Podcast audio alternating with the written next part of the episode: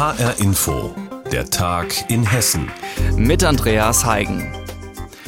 Die Hälfte der Sommerferien ist schon wieder vorbei und da wird es so langsam Zeit, mal auf das neue Schuljahr zu schauen. Ein normales Schuljahr wird auch das gewiss nicht und viele Fragen sind auch noch offen. Eltern und Schüler wollen wissen, wie geht es im neuen Schuljahr weiter nach den Ferien. Reporterin Hanna Immich hat sich die Situation mal angeschaut. Mein Kollege Sebastian Schreiber hat mit ihr darüber gesprochen. Hanna, wie ist denn die Lage an den Schulen? Würdest du sagen, die sind gut vorbereitet auf das neue Schuljahr? Also was man auf jeden Fall sagen kann, ist, dass sie nicht mit so leeren Händen dastehen wie noch im letzten Sommer vor äh, dem neuen Schuljahr. Also es ist schon ja viel eingeübt mittlerweile. Hygienekonzepte, Online-Unterricht hat man geübt, Maske tragen, regelmäßiges Testen ist etabliert. Ähm, dazu kommt, dass immer mehr Menschen geimpft sind. Also Hessens Kultusminister Lorz von der CDU ist jedenfalls erstmal optimistisch mhm. und hat gesagt, ähm, alle Schulen in Hessen sollen nach den Ferien erstmal in den Präsenzunterricht starten. Mhm. Da will man aber erstmal streng sein, trotzdem mit verschärften Maßnahmen, um eben die äh, mögliche Infektionswelle von den Reiserückkehrern auszubremsen direkt nach den Ferien. Da sollen die SchülerInnen äh, drei Schnelltests pro Woche mhm. erstmal machen, nicht nur zwei. Und dann sagt man, da soll auch die Maske wieder im Unterricht erstmal getragen werden. Und nach den zwei Wochen soll dann die Maskenpflicht zumindest am Platz erstmal nicht mehr gelten. Hanna, was sagen denn die Eltern? Äh, fühlen die sich gut mit diesen geplanten Maßnahmen?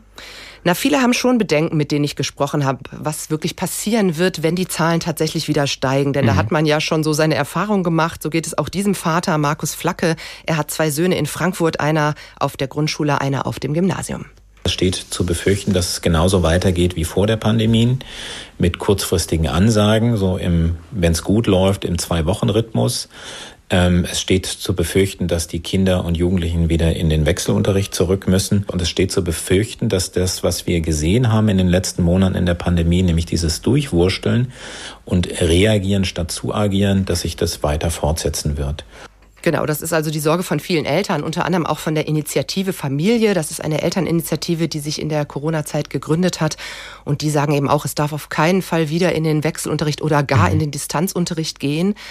Ähm, noch ist aber vorgesehen, muss man sagen, steht auf der Homepage des Kultusministeriums, dass ab einer Inzidenz von 100 eben Wechselunterricht wieder angeordnet wird. Ich sage jetzt noch, weil sich das vielleicht ja ändern könnte. Im Moment wird ja viel diskutiert über die Bedeutung der Inzidenz und da hört man so raus, vielleicht muss man mal abwarten, ob sich da die Position der Politik vom Kultusministerium in Hessen da vielleicht auch noch ändert jetzt vom neuen Schuljahr. Aber ja, viele Eltern haben schon Respekt, was passiert vor dem Herbst. Was sagt denn das Kultusministerium selbst zu all dem? Na, die sagen eben auch, dass man schon sehr viel weiter sei als im letzten Jahr. Und es gäbe äh, eben vor allem drei Dinge, die helfen den Schulen. Einmal seien immer mehr Erwachsene geimpft, also mhm. Lehrkräfte und äh, Eltern. Und das sei auch ein entscheidender Faktor für die Sicherheit der Schulen.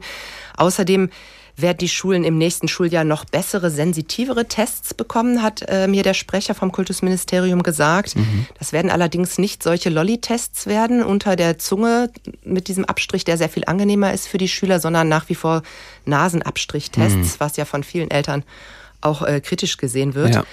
Ja, und es werden auch immer mehr Kinder und Jugendliche geimpft sein, natürlich. Das darf man nicht vergessen. Das haben wir ja diskutiert die Woche. All das macht einen sicheren Schulstart dann schon möglich, sagt das Kultusministerium sagt Reporterin Hanna Immich zur Situation vor dem neuen Schuljahr und nach wie vor in der Corona-Krise. Sebastian Schreiber hat das Gespräch geführt. Die hessische Landesregierung unterstützt Kinder und Jugendliche mit einem Corona-Aufholpaket. Das Motto Löwenstark der Bildungsklick. Es soll vor allem jenen helfen, die es auch ohne Corona nicht so leicht in der Schule haben und durch den Wechselunterricht noch mehr abgehängt wurden. Das gesamte Programm wird in diesem Jahr mit 60 Millionen Euro aus dem Sondervermögen des Landes zur Bewältigung der Corona-Krise finanziert. Aus Wiesbaden berichtet Andreas Meyer-Feist. Grundschüler in einer Gießener Schule. Hier wird Theater geprobt. Sprache, Musik, Bewegung bilden eine Einheit. Lernen als spielerisches Erlebnis. Also hahaha, ha, ha. dann geht's in die Ecken, dann kommt die Musik, ne? Islam ist neun und mit Begeisterung dabei. Wir haben auch geprobt und haben auch gegessen hier und hatten hier auch ganz viel Spaß. Ihr Deutsch ist besser geworden, seit sie hier eine Hauptrolle übernehmen durfte. Im Schulalltag war das oft anders. Und in Corona-Zeiten musste sie lange zu Hause bleiben, ohne die Schulfreundinnen und ohne Gespräche auf dem Schulhof. Manchmal habe ich etwas vergessen, aber danach wieder richtig gut gesagt. So etwas zu hören freut die Lehrerinnen und Lehrer, die hier das Theaterstück mit den Kindern einstudieren. Ronny Räubertoch ist ein extrem anspruchsvolles Werk für Kinder äh, in dem Alter eigentlich. Ja, es ist eine sehr gesprochene Sprache. Wir bereiten natürlich die Texte mit den Kindern vor. Im Deutschunterricht gehen wir dann, lesen wir was vor, dann nehmen wir Sätze daraus. Der, die, das spiele, um irgendwie zu begreifen, was ist denn jetzt der Baum, das Baum, die Baum. Christopher Textor vom Hessischen Kultusministerium koordiniert die Angebote für jene, die nicht gut Deutsch sprechen. Eines sei klar dass die Deutschförderung nie so effektiv auch äh, im äh, Distanzunterricht stattfinden kann wie vor Ort. Und deswegen äh, sind jetzt auch äh, solche Programme in den Ferien äh, auch für einen besseren Schulstart, aber angebunden auch an unseren unterrichtlichen schulischen Maßnahmen wichtiger denn je zuvor. Auch der Essener Bildungsforscher Klaus Klemm hält solche zusätzlichen Programme in den Sommerferien für dringend notwendig. Die Defizite sind mit Sicherheit groß, weil wir ja nun wirklich viele Kinder haben, die die Unterrichtssprache Sprache Deutsch in ihren Familien nicht oder nur am Rande und wenn dann oft auch sehr bruchstückhaft und nicht sehr perfekt sprechen.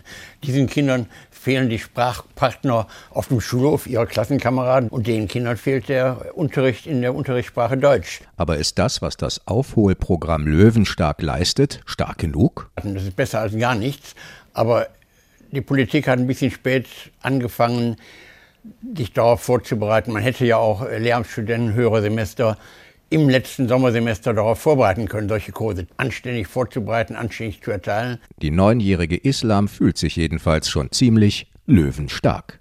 Ich bin richtig froh und ich bin stolz auf mich und auf die anderen.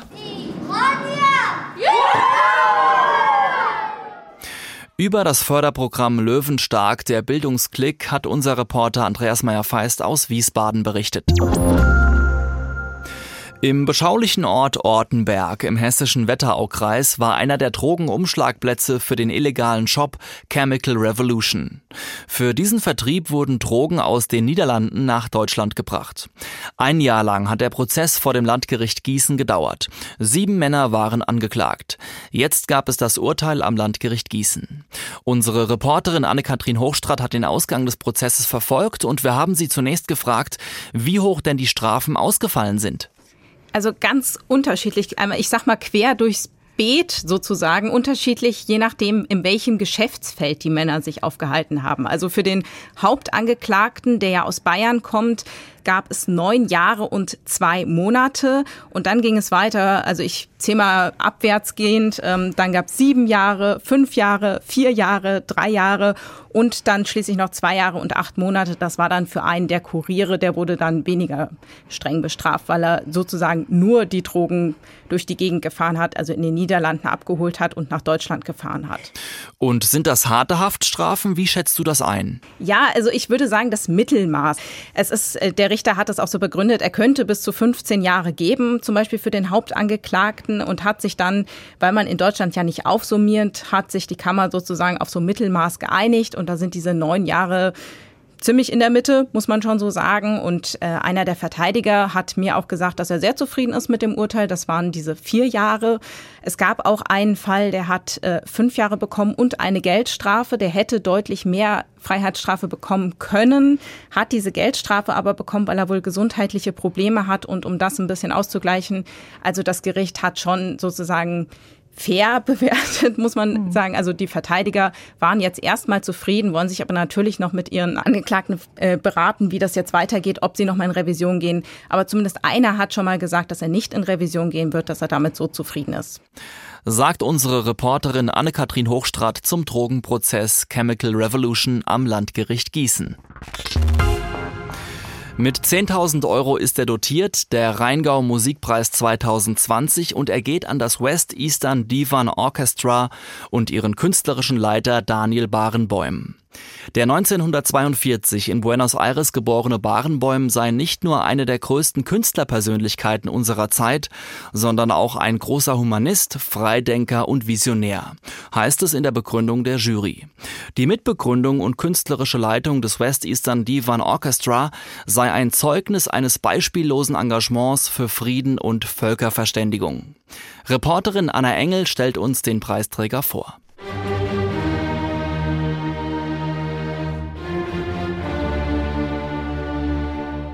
So klingt es, wenn Daniel Barenboim das West Eastern Divan Orchestra dirigiert, das Beethovens fünfte Sinfonie spielt. 1999 haben er, der argentinisch-israelische Pianist und Dirigent und der in Palästina geborene und 2003 verstorbene amerikanische Literaturwissenschaftler Edward Said das Orchester gemeinsam mit dem damaligen Generalbeauftragten der europäischen Kulturhauptstadt Bernd Kaufmann in Weimar gegründet. Was als Workshop begann, ist heute ein erfolgreiches Symphonieorchester, das überall auf der Welt Konzerte spielt. Das Besondere, es besteht zu gleichen Teilen aus israelischen und arabischen Musikern und setzt sich für eine friedliche Lösung im Nahostkonflikt ein. Daniel Barenboim ist dabei vor allem eines wichtig. Meine Botschaft war zu sagen, wir können musizieren und die Realität erlaubt es nicht, Israelis und Palästinenser zusammenzuleben, weil die Konditionen in das reelle Leben sind nicht Konditionen wie in der Musik. Die erste davon ist die Gleichheit. Vor einer Beethoven-Symphonie sind alle gleich. Als Dirigent und Generalmusikdirektor der Berliner Staatsoper, aber auch vieler anderer Orchester, sucht er überall auf der Welt die Begegnung mit anderen. Dabei nimmt er kein Blatt vor den Mund und setzt sich unermüdlich ein. Für die deutsche Kulturpolitik im Allgemeinen und gegen die Kürzungen von Subventionen im Konkreten. Sein wichtigstes Anliegen aber ist die Völkerverständigung. Ich kann Ihnen versprechen, dass ich werde mir keine Mühe ersparen, um durch die Musik Menschen zusammen zum Denken und vielleicht zum Verstehen zu bringen. Daniel Barenboim möchte mit Hilfe der Musik Brücken bauen, für Verständnis werben, manchmal aber auch für Irritationen sorgen und Grenzen überschreiten. Zum Beispiel, wenn er in Jerusalem einen Auszug aus Wagners Tristan und Isolde spielen lässt oder mit seinem Orchester ein Konzert in Ramallah im Westjordanland gibt. Trotzdem ist das Orchester des westöstlichen Divan, das nach der gleichnamigen Gedichtsammlung von Johann Wolfgang von Goethe benannt wurde, für ihn kein politisches Projekt. Wir haben keine politische Linie. Wir sagen niemandem, was er oder sie zu denken hat. Wir sagen nur eines eigentlich. Es gibt keine militärische Lösung zu diesem Konflikt. Was bleibt, ist der unbeirrbare Glaube daran, dass es eben immer wieder die Musik ist, die uns unabhängig von Religion, Herkunft und politischer Haltung zusammenbringt und verbindet. Über das West Eastern Divan Orchestra und ihren künstlerischen Leiter Daniel Barenboim hat Reporterin Anna Engel berichtet. Und das war der Tag in Hessen. Mein Name ist Andreas Heigen und aktuelle News aus Hessen gibt's wie immer auch ständig aktualisiert auf hessenschau.de.